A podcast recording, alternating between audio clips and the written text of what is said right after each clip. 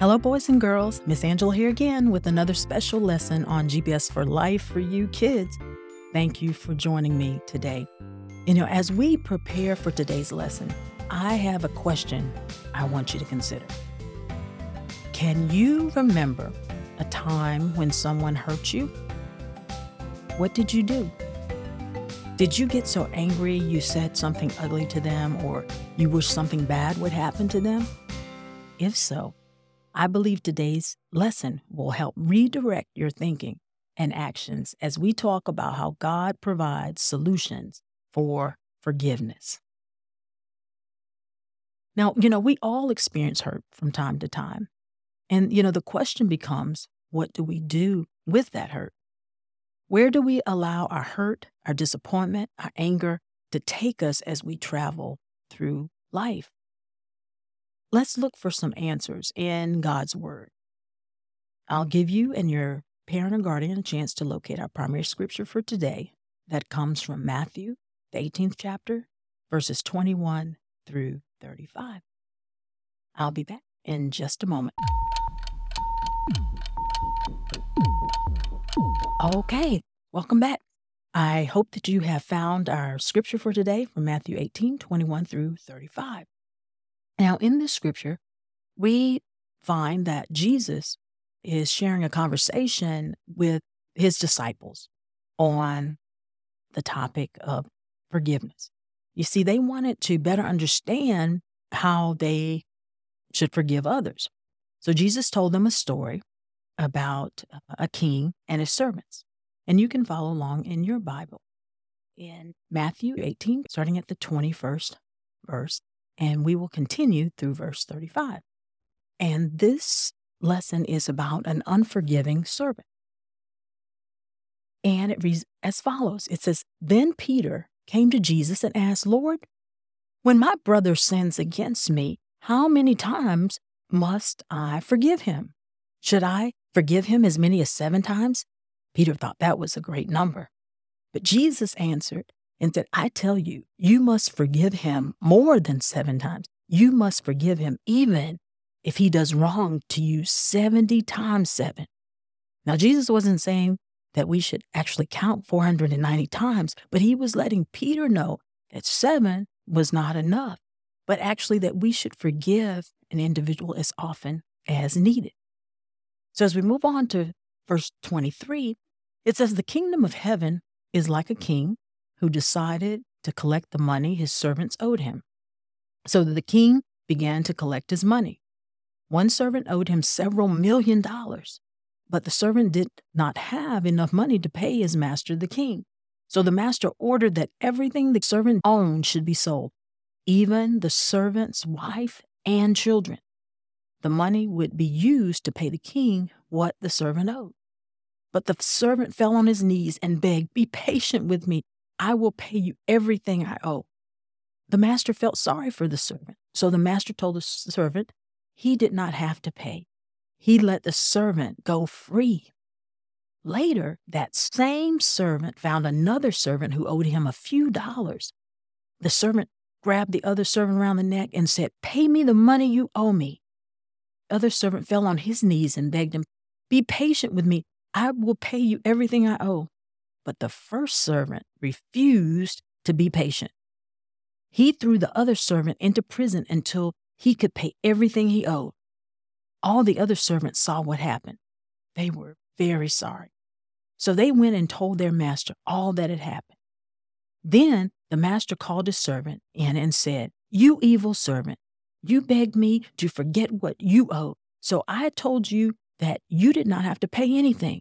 I had mercy on you you should have had the same mercy on the other servant. The master was very angry, and he put the servant in prison to be punished. The servant had to stay in prison until he could pay everything he owed. This king did what my heavenly Father will do to you if you do not forgive your brother from your heart, is how Jesus concluded that conversation with his disciples. So, in summary, here, and this story that Jesus shared with the disciples. You know, there was one servant, he owed a huge amount of money to a king. But the servant had asked the king to be merciful until he could pay back the debt. So the king honored his request and forgave his debt. But when the servant was given the same opportunity to forgive the debt of someone who owed him money, he refused. So when the king heard this, he was very angry and had the servant whose debts he cleared to be put in jail because he refused to do the same for a fellow servant. All right, sounds like this is a great place for us to have redirection, reflection. Now, you know, even with our best intentions, we fail sometimes to do the right thing. We don't do that all the time. Therefore, because we need God's forgiveness, we need to forgive others. Now, the story Jesus shared reminds us, in fact, that if we do not forgive, we cannot be forgiven. So, the book of Colossians says it in this way, Colossians 3:13, forgive one another as God forgives you. So, it, it's really uh, not our option. Uh, if we say we love God and we love Jesus, then we have to be willing to forgive others just as he forgives us. So if we think about the story of the, king and the servants, you know, because of the, the great love that Jesus has for us, that he has forgiven us of our sins. And because we are so inclined to uh, not always do the right things and we constantly need him to to forgive us we need to be willing to do the same for others. So let's talk a little bit more about forgiveness before we close for today. So what exactly is that? What is forgiveness? Well, forgiveness is really it's our decision. It's a decision to stop being angry with someone and no longer think of them in a negative way. Now, this does not mean that you agree with the wrong thing or things that they may have done to you. It just means that you choose not to hold on to those feelings and ask God to help you think differently towards the person. This is what we want God to do for us when we do something that displeases Him. Therefore, we must be willing to do the same for, for others. Now, granted, most of us would agree that forgiveness seems a lot easier when we want to receive it than when we have to extend it or to give that to someone else. However, God is able. God is able and willing to help us with everything we ask Him to do. So let us close our time today by asking God to redirect our anger and hurt to this place of forgiveness.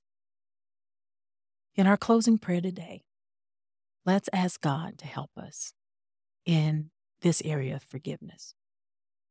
Dear God, Thank you for speaking to my heart today about forgiveness. I realize that sometimes I do things that hurt you. Thank you for forgiving me during those times. Help me to forgive others the way you forgive me, even when it seems hard. Thank you for redirecting my heart to a place of forgiveness. Amen.